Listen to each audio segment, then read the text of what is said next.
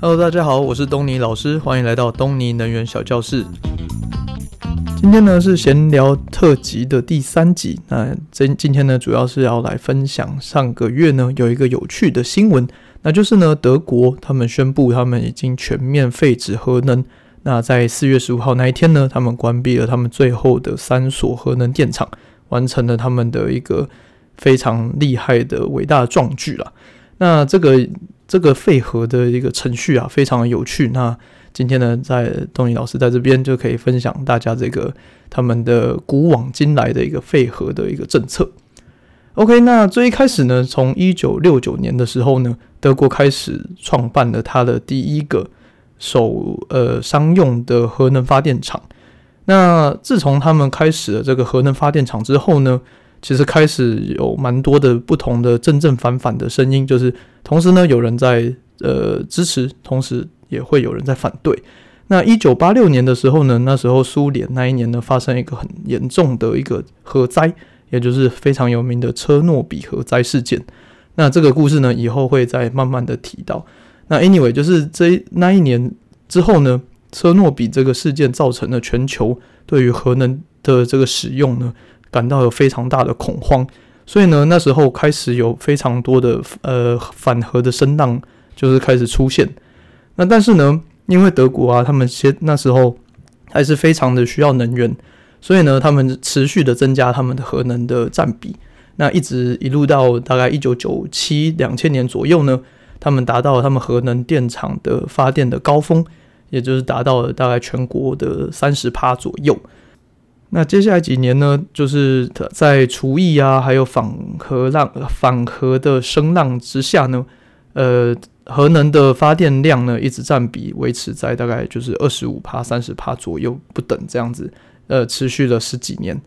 那接下来呢，就会遇到最大的一个问题了，也就是二零一一年的时候，二零一一年三月，日本福岛事件造成了举全世界呢开始对核能有又重新的。反呃，激起的就是反核的一个一个思维，一个声浪。那梅克尔呢，那时候提出了一个非常有 guts、非常有种的一个宣言，就是他们说他要在十一年内全德国要关闭所有的核能，意思就是相当于和德国版的非核家园呐。那他们提出的 proposal 是说，二零一一年的时候呢，他提出说在在二零二二年的十二月三十一号以前。要完成全面非核家园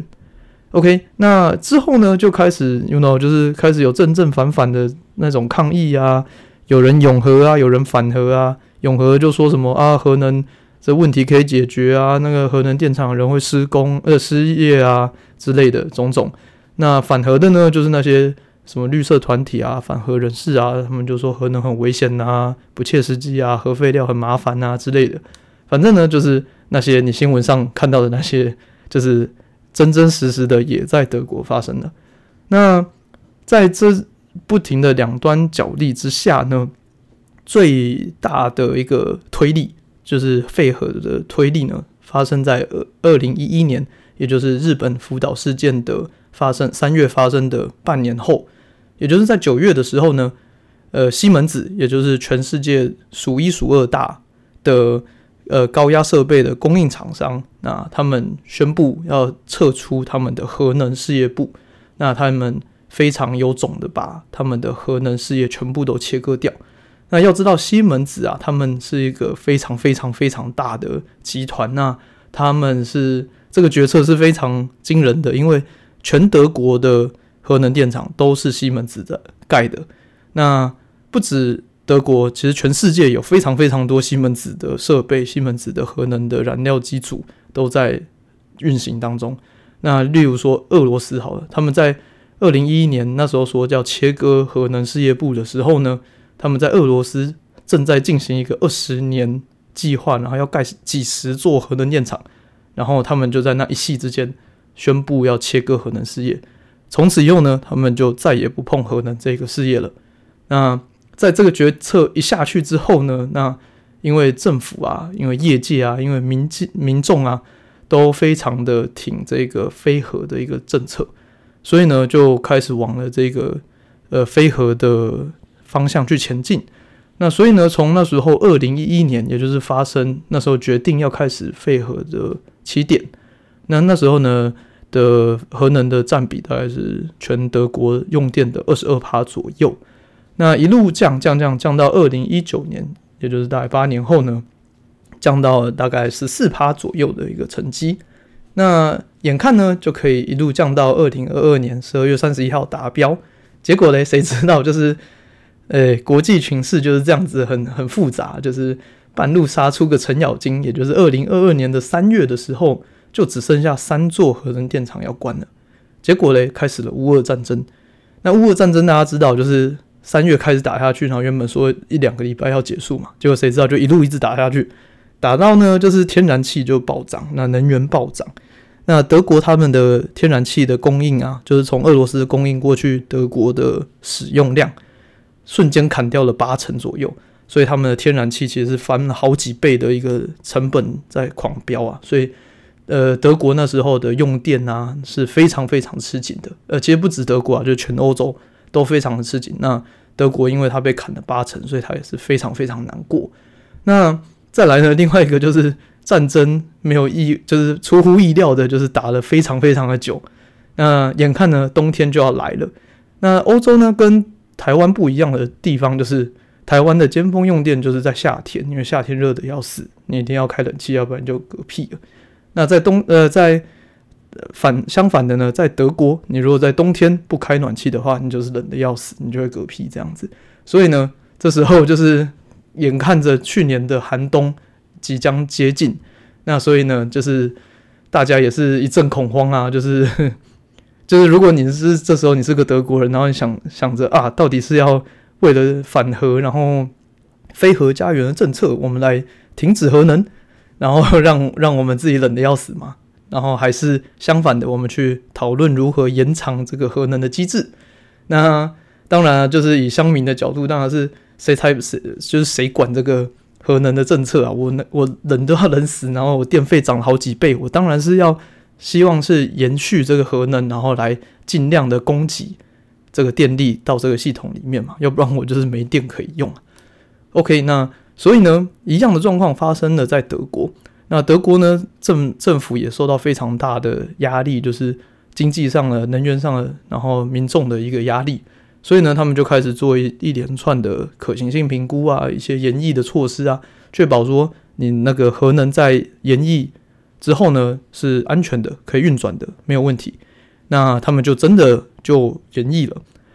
那不一样的是，呃，我们或或许讲哦，一延可能延个两三年之类的。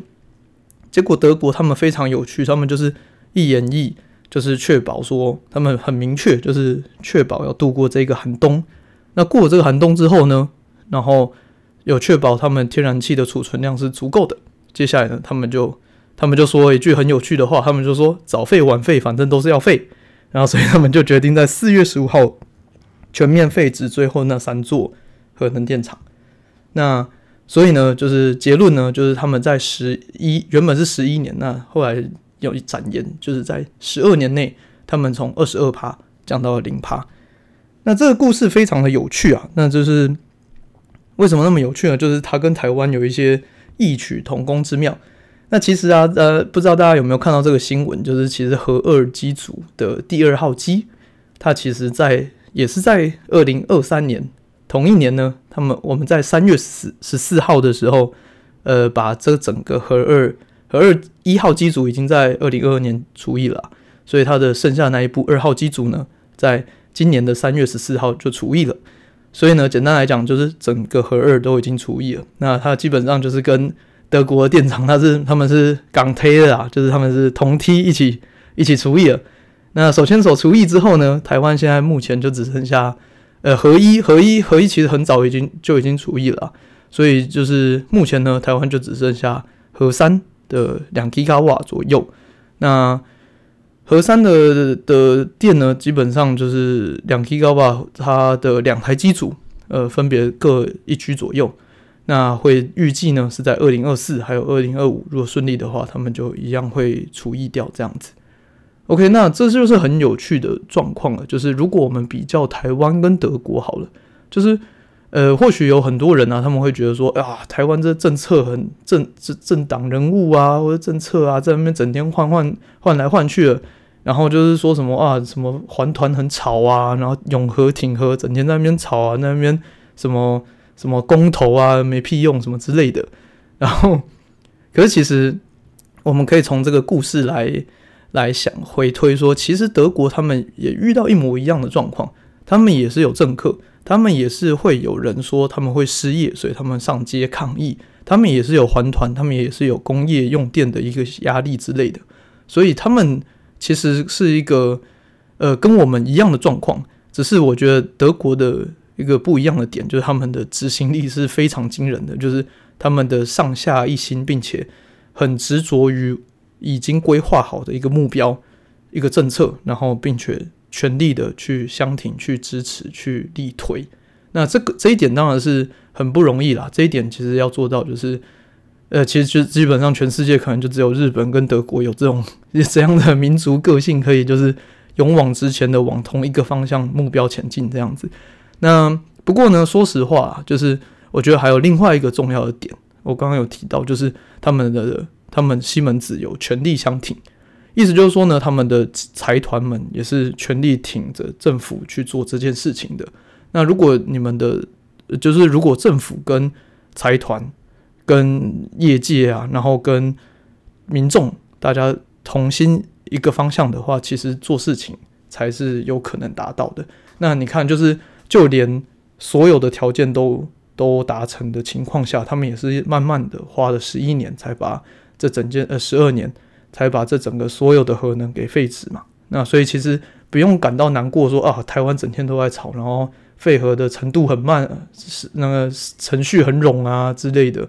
那这其实是还好的。那另外一个重点呢，就是其实我觉得是最最重要的点，就是钱的部分。就是其实仔细摊开来讲呢，就是德国啊，他们其实在再生能源的比例，在太阳能还有风能。的情就是只看太阳能跟风的再生能源好了，它其实在二零一五的时候就已经超过核能了。那在二零二零的时候呢，再生能源的占比其实已经达到发电哦，发电的占比已经达到大概四十趴左右。那这个时候就是核能呃，就再生能源的发电越来越多，那它的技术越来越成熟，它的成本越来越低，它的量越来越大。用大规模经济的一个理论呢，它的成本就是下降嘛。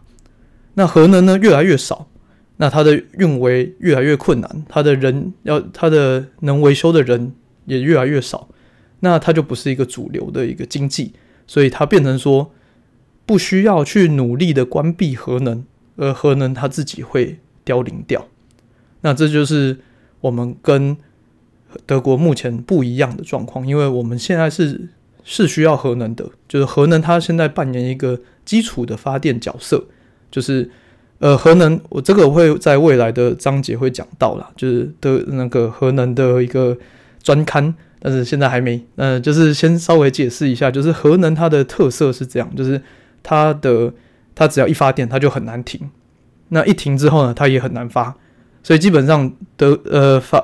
核能发电是不会停的，它基本上它就是一个很稳的一个。Always，它除非是停下来维修、岁修之类的，要不然的话，它其实是不会受到调控的。它就是一发下去就结束了。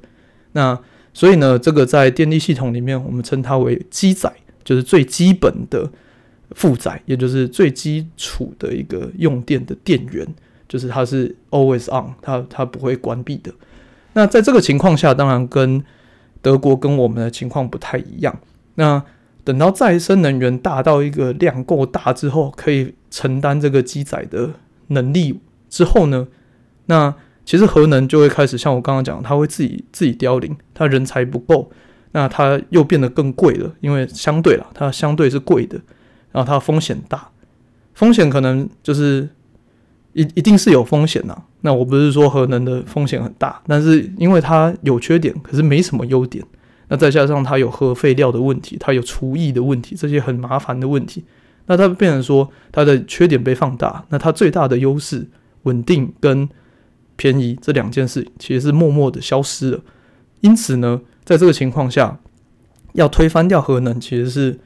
呃很理所当然的，它它会自然往这一条路去走。那所以意思就是说，前提就是再生能源的量要够大、够稳、够便宜，之后呢，它就有具有这个取代性。OK，那回到我们刚刚的一个问题，就是台湾目前呢、就剩核核三了嘛，就是核如果不算核四的话呢，我们就是剩核三，核三就是两吉瓦的量，那它一年就是两吉瓦呢乘以三百六十五天，然后乘以二十四小时，那就是它全年。最多最多可以发的电的量，那有一个回家功课，让大家可以带回去思考一下，就是呢，在台湾呢，什么时候、什么时间点，你猜，就是再生能源的发电量总量，全年的发电总量，已经或是什么时候可以超过核能的发电量？因为我们就可以知道这个黄金交叉点之后呢，